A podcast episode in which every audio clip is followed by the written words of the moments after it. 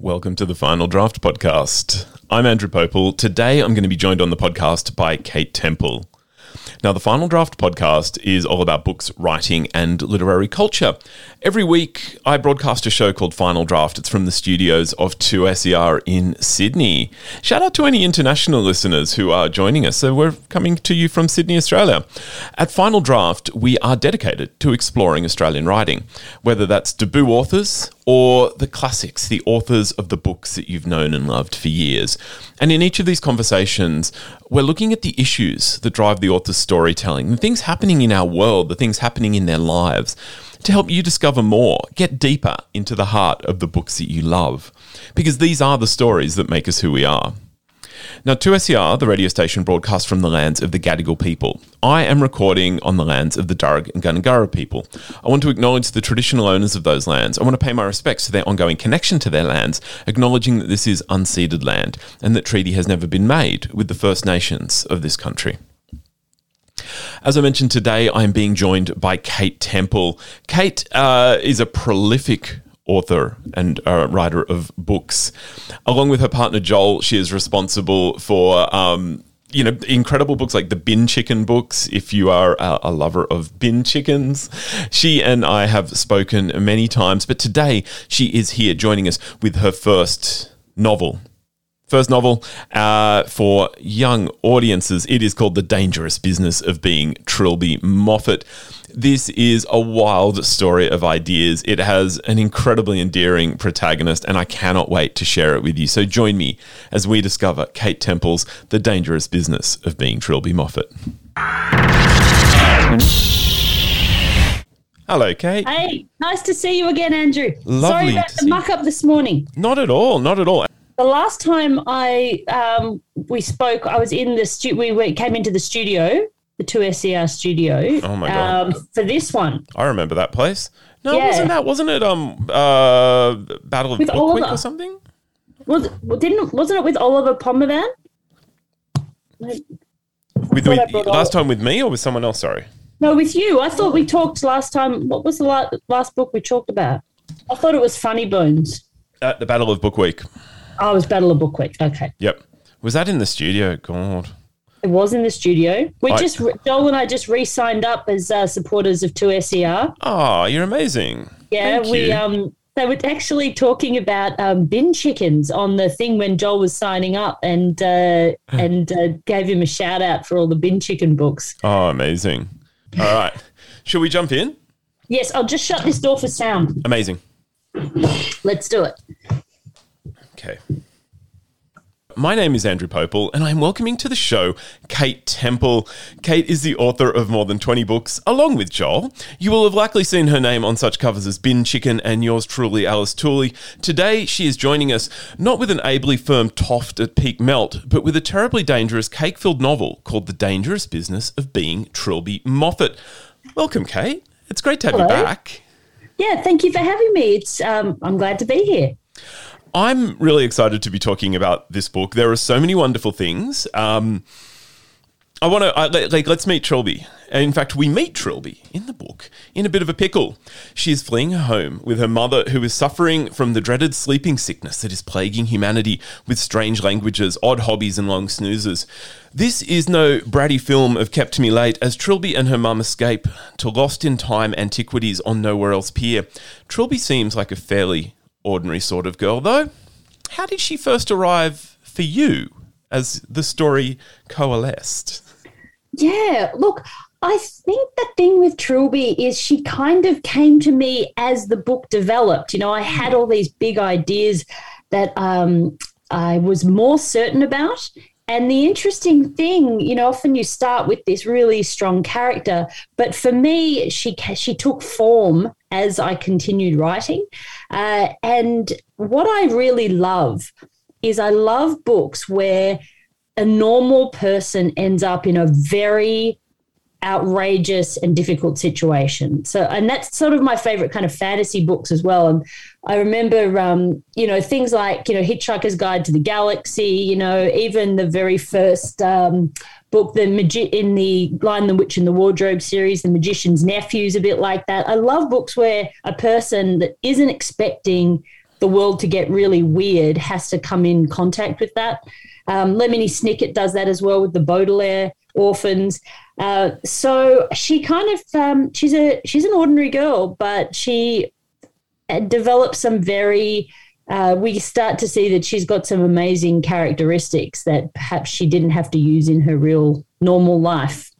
Yeah, isn't that such a, a wonderful thing about the fantastical that you know we we have that sort of point of entry and as you were talking there i suddenly realized and it always seems we always seem to end up getting that um, person played by martin freeman was, i was thinking about um, the hobbit It's so true. It's Martin Freeman, isn't it? I mean, that's the Martin Freeman factor. It's it's the you know he does that so well. It's this ordinary person who you know has a, a charm and a likability and a, a talent and a strength, but they need to be brought out through this uh, this uh, uh, this kind of um, oppositional situation that they end up in. I yeah. guess there's a bit of a there's a bit of a sort of an audience replacement, audience relatability element there as well. Like, did you did you find yourself relating to Trilby, or is Trilby truly sort of an an every child?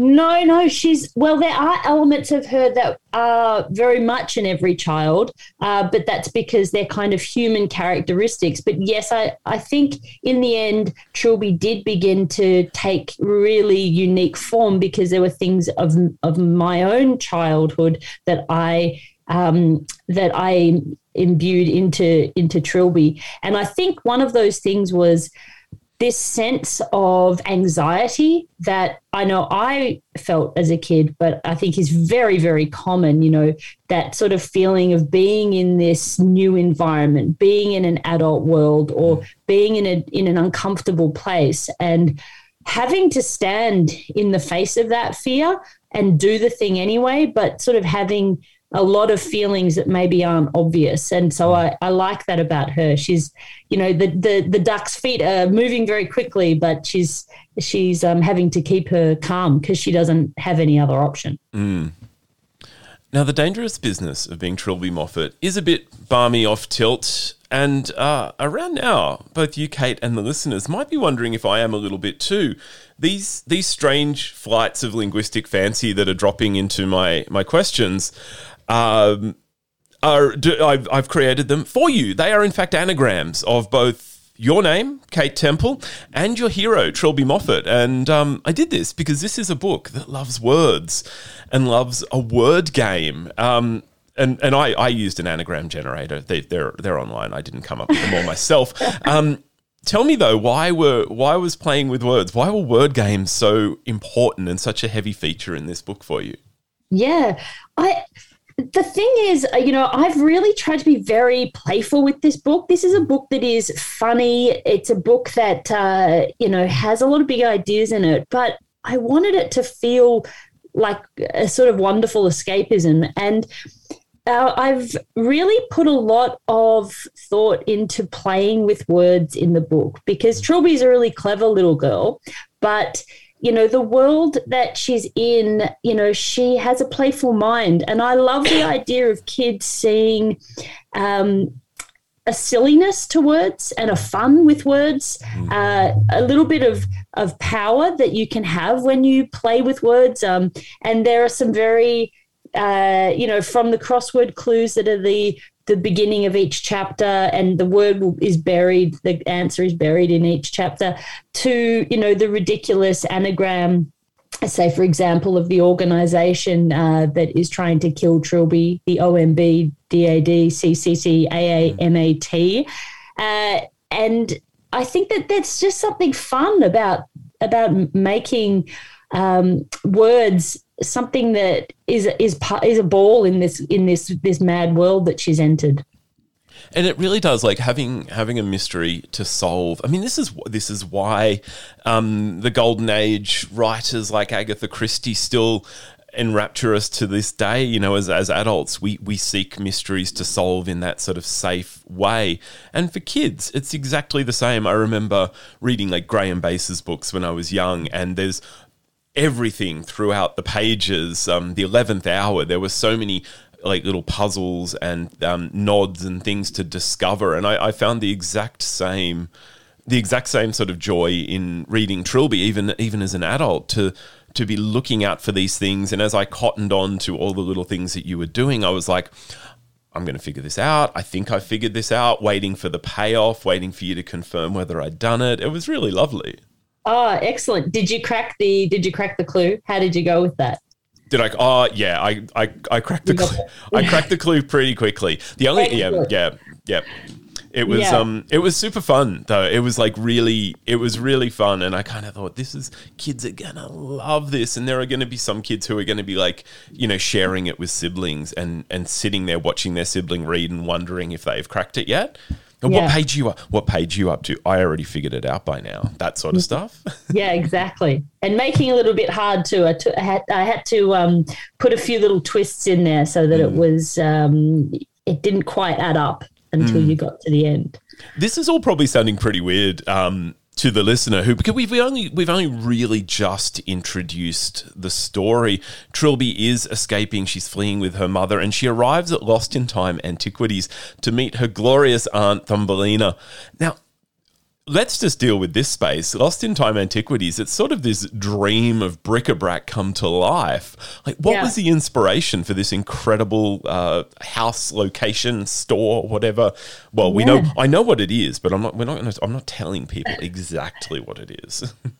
Well, I mean, Lost in Time Antiques is an antique shop that is located on the edge of time, and the shop is only open for one minute on a Thursday and two minutes on a Friday. So it's very strict time schedule that you can get in there. Mm. Uh, but Trilby has to go there because she's in a she's really in a pickle. Her uh, this terrible pandemic has has hit the world, and it's not a boring pandemic like COVID. It's not sort of involving snot and dry throats and things. This is a really weird pandemic, and I actually had that thought about a weird illness because when I was a kid, my I grew up in a house with my my dad was a GP, my mum was a nurse, my brother was a doctor. This really medical house, and I always had weird questions about medical stuff.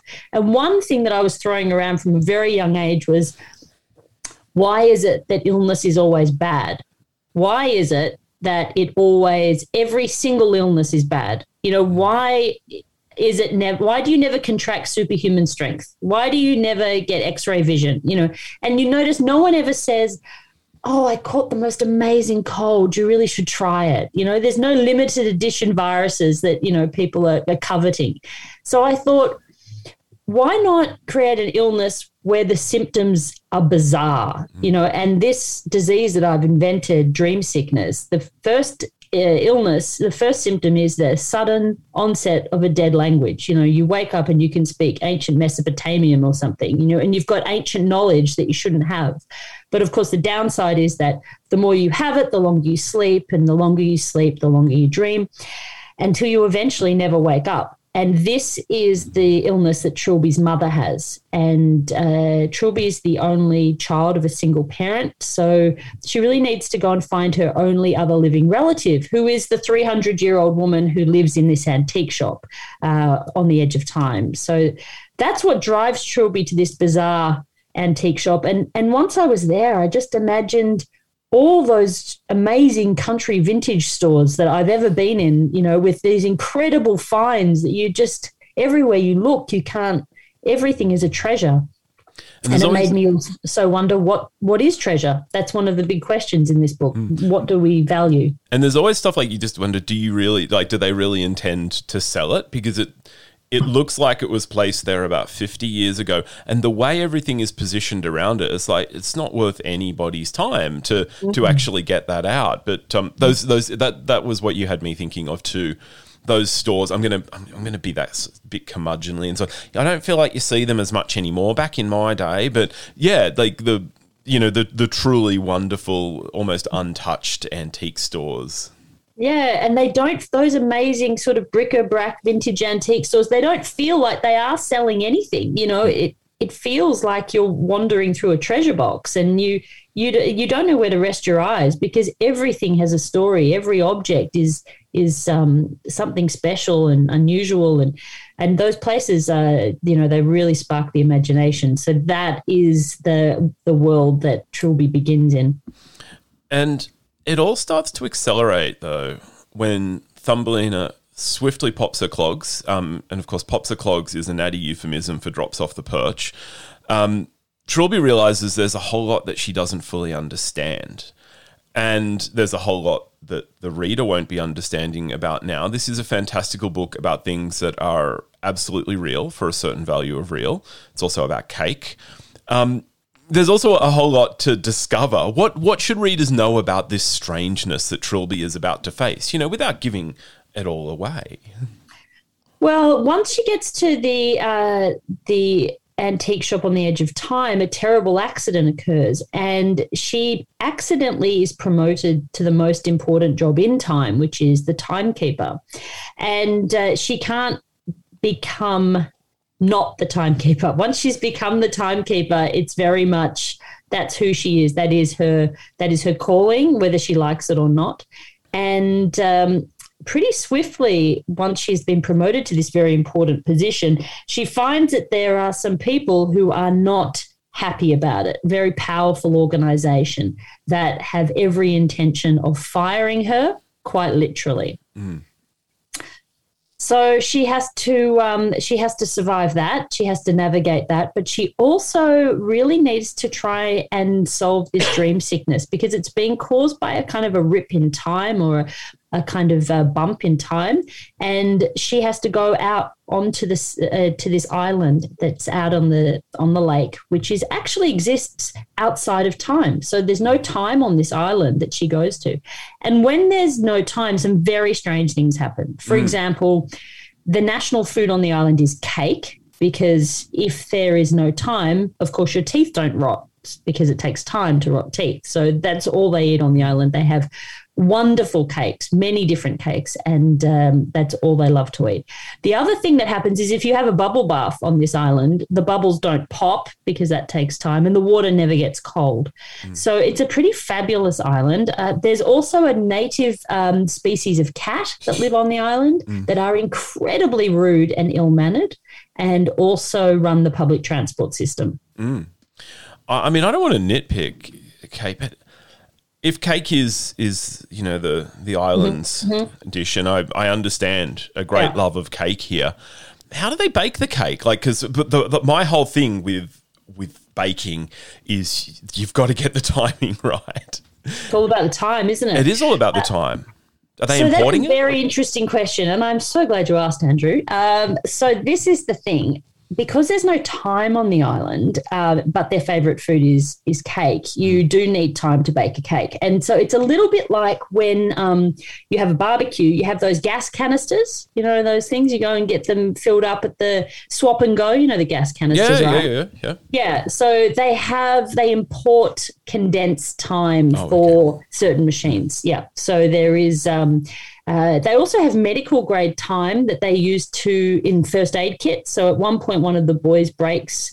Um, one of the kids she makes friends with actually breaks an, uh, an arm, mm. and that obviously you need time to fix a broken arm. Mm. And uh, fortunately, they do have some. They are able to spray six months worth of time on that injury to heal it. But he's a little bit annoyed at the same time because he's like, now I have one arm that's six months older than the other one. Mm. Uh, so yeah, there are applications of commercial okay. grade time. Good, good, good, good, good. When you mentioned the barbecue analogy, I just assumed you meant they give it to dad and hope he doesn't end up in hospital. um, so like we, we're we're here, and Trilby is the timekeeper, and through no fault of her own, and at this most inconvenient time, Trilby, she also comes up against the most dangerous person she's ever met, Mr. Mm. Colin, and his hench people, Carol and Brian. And she realizes that this is serious because they're clearly very important adults. They have lanyards and everything.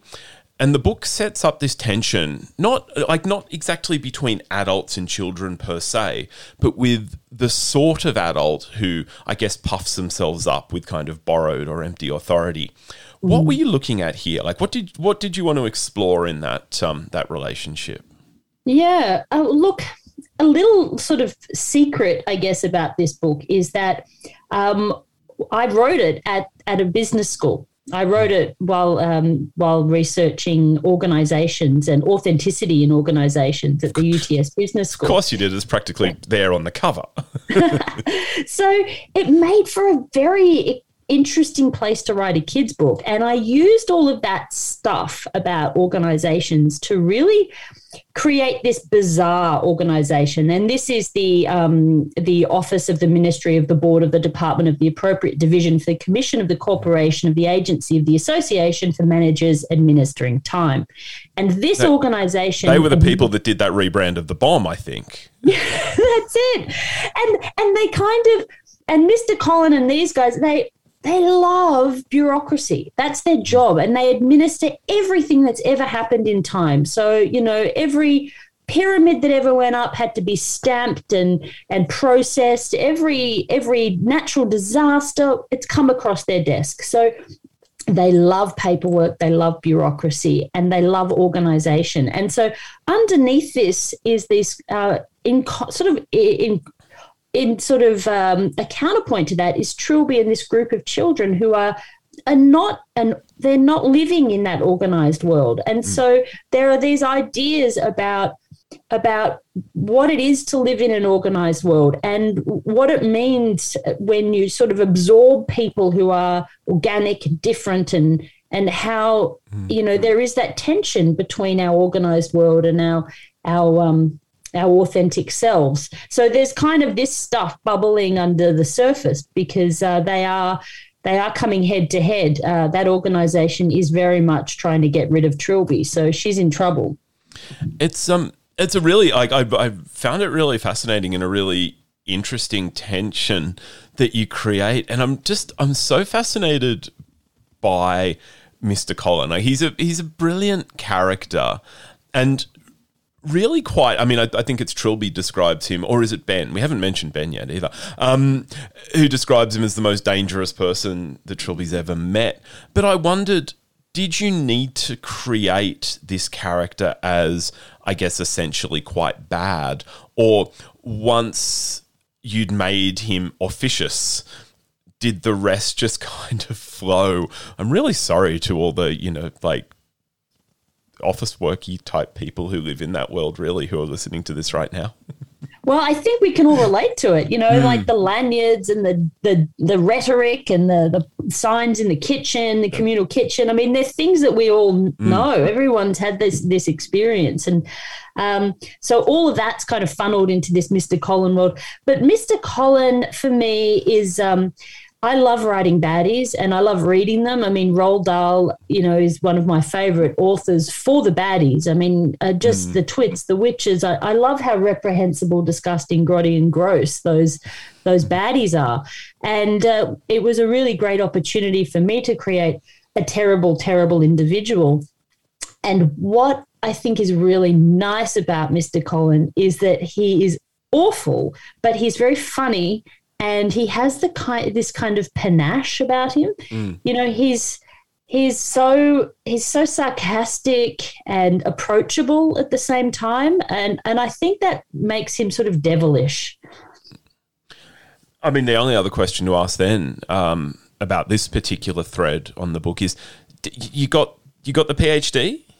Yeah, I did. I actually graduated yesterday. Oh, congratulations. Thank you. Amazing. In business? Like Yeah, it's, it's- isn't that weird? Yeah, I have a, a PhD now in business. I've done the weirdest PhD. Um, they certainly had never had anyone write a children's book uh, in the business school, but it's a yeah, it's a it's a, a PhD that is essentially about um, uh, authenticity in organizations and how organizations kind of ask us to perform ourselves by doing this be yourself at work business. So it, it was really, a, I researched what, what that means and what that kind of does to us when we sort of start feeling like we have to bring ourselves to work. And is that even possible to do? So a lot of this kind of stuff, although it's not, uh, you know, obviously in this book, um, uh, is kind of uh, informed the uh, the themes of it. But I, I I didn't set out to do it. I you know I've written loads of kids books, but it was definitely a separate world to doing uh, academic research. And then I thought, why don't why don't I see if I can put those two very opposite things together? And uh, yeah, that's that's what's happened here. So you just got sick of thousands of people enjoying your book. So you're just like, I'm going to write something that two people are going to read and they're going to question whether they enjoyed it by the end. Well, this is a funny thing. Academic writing, no one, no one reads that. You know, no one reads it at all. And children's two. books, you know, like hundreds of thousands of kids read those. And uh, I just, um, I love the fact that you know, thousands of kids are reading this book, and two people will read the exegesis, as it should be. And yeah, I said I was I was, I was going to put a like a, a bookmark in this point in the conversation, a full stop, but this is becoming my most the most fascinating part. That so the book was actually a part of the PhD. It wasn't just a thing that you were doing at the same time because no, it's part. It was part of the PhD. yeah, and I have to tell you, when I presented that at the business school, there were people, very senior people, some very senior people who were very supportive, but there were a couple of characters who were like, "This can't happen." I mean, we can't have people writing a children's book in the business school. This is outrageous, you know. What will happen next? Will someone hand in a piano concerto? Like, what's going on? It's like, this is happening. Had they only seen the book? Like, had they read the book before they said that? Because, like, if no, they can, no, they hadn't read oh, it. It was just the idea of that, the idea if, that a children's book was being created. But then at the same time, there were also some, you know, um, uh, some you know really great supporters who could see that actually this is a really interesting way of exploring these ideas mm. and um, and it's a lot of fun. You know there's a lot of fun to be had here. So uh, you know but there was there was a bit of a there was a bit of a battle. Just the idea that someone could could read the book and then unironically be like well we cannot have this happen in this organization like at this no, like, no one read the book and channeling mr colin it, it was pretty great actually having people like the dean of the UTS uh, business school read this book mm. and go, "Wow, I haven't read a kids book in a really long time," and they just loved it. It was, I think, pretty exciting when they saw the result. All right. Well, the estate of J.R.R. Tolkien's going to be like knocking on the door for the second reference in this interview. But I mean, this is this is so brilliant. Like you know, famously, the Lord of the Rings emerged from his work creating the the Elvish language, and your book has emerged from your business PhD. This is incredible. Um, and and now we of course need a, at minimum a trilogy and possibly some prequels. Um, there is going to be a sequel, right? There is. I've just oh, written it. Oh, yes, amazing! Yes, terrific, yes, terrific. I mean, terrific. There is a sequel. It come out mid next year. That is usually the last question that I ask, but no, I just I thought while we're on the topic, um, let's get back to let's get back to the book. Yeah. ultimately, like ultimately, I felt the heart of the dangerous business of being Trilby Moffat is is time. It's about time well spent versus time that's just kind of filled up with things so that it passes. And I kind of remember being Trilby's age and having this very skewed idea of time.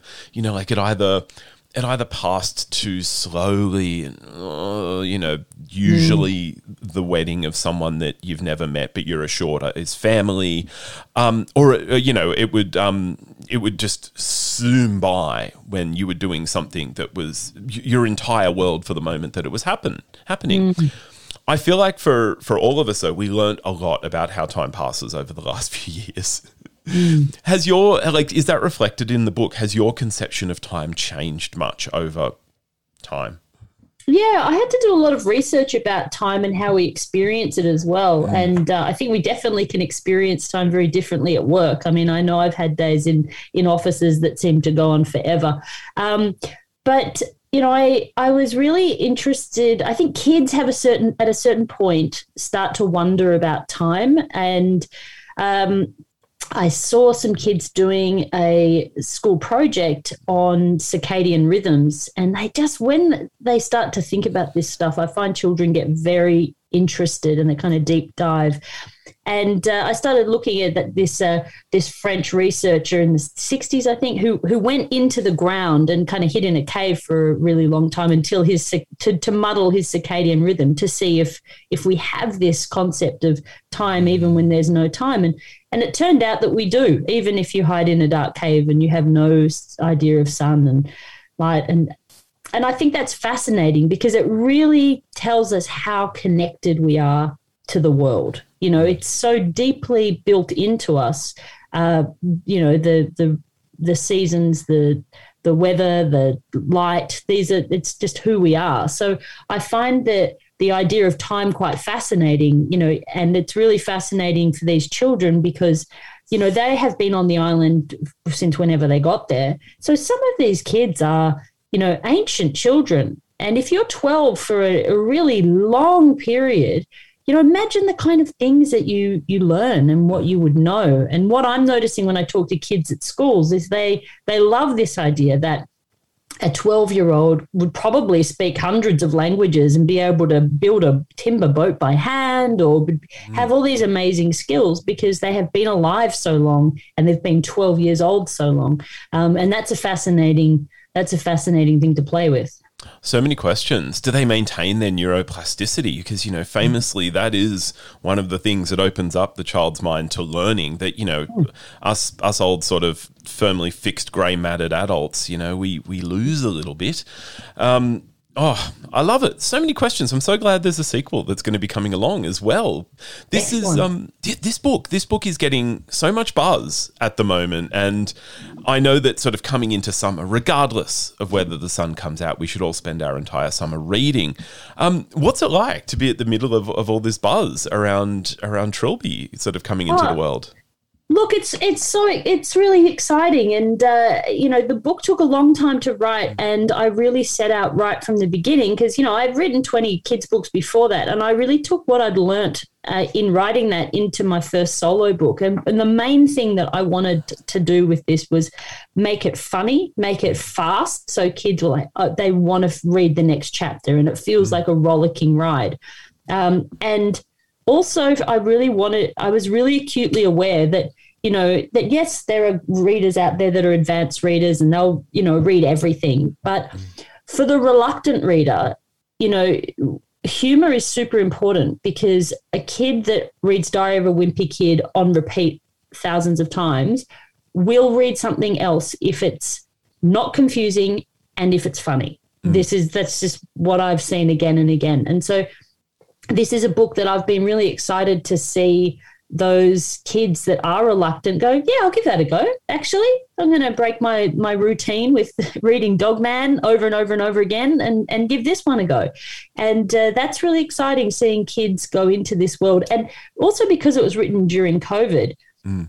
Um, I just, it's a book that's full of fun and fantasy and adventure and escapism. And yes, there's interesting little thought um, things to, you know, mull over. But I think that really the kids needed after that, and I know I needed, is this sense of wonder and excitement and, you know, um, maybe imagination. And so that's what this book um, is kind of right from the beginning set out to be it is absolutely full of adventure, excitement, and wonder.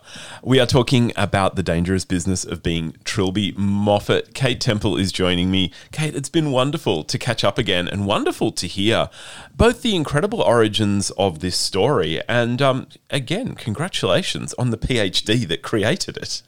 Thank you very much.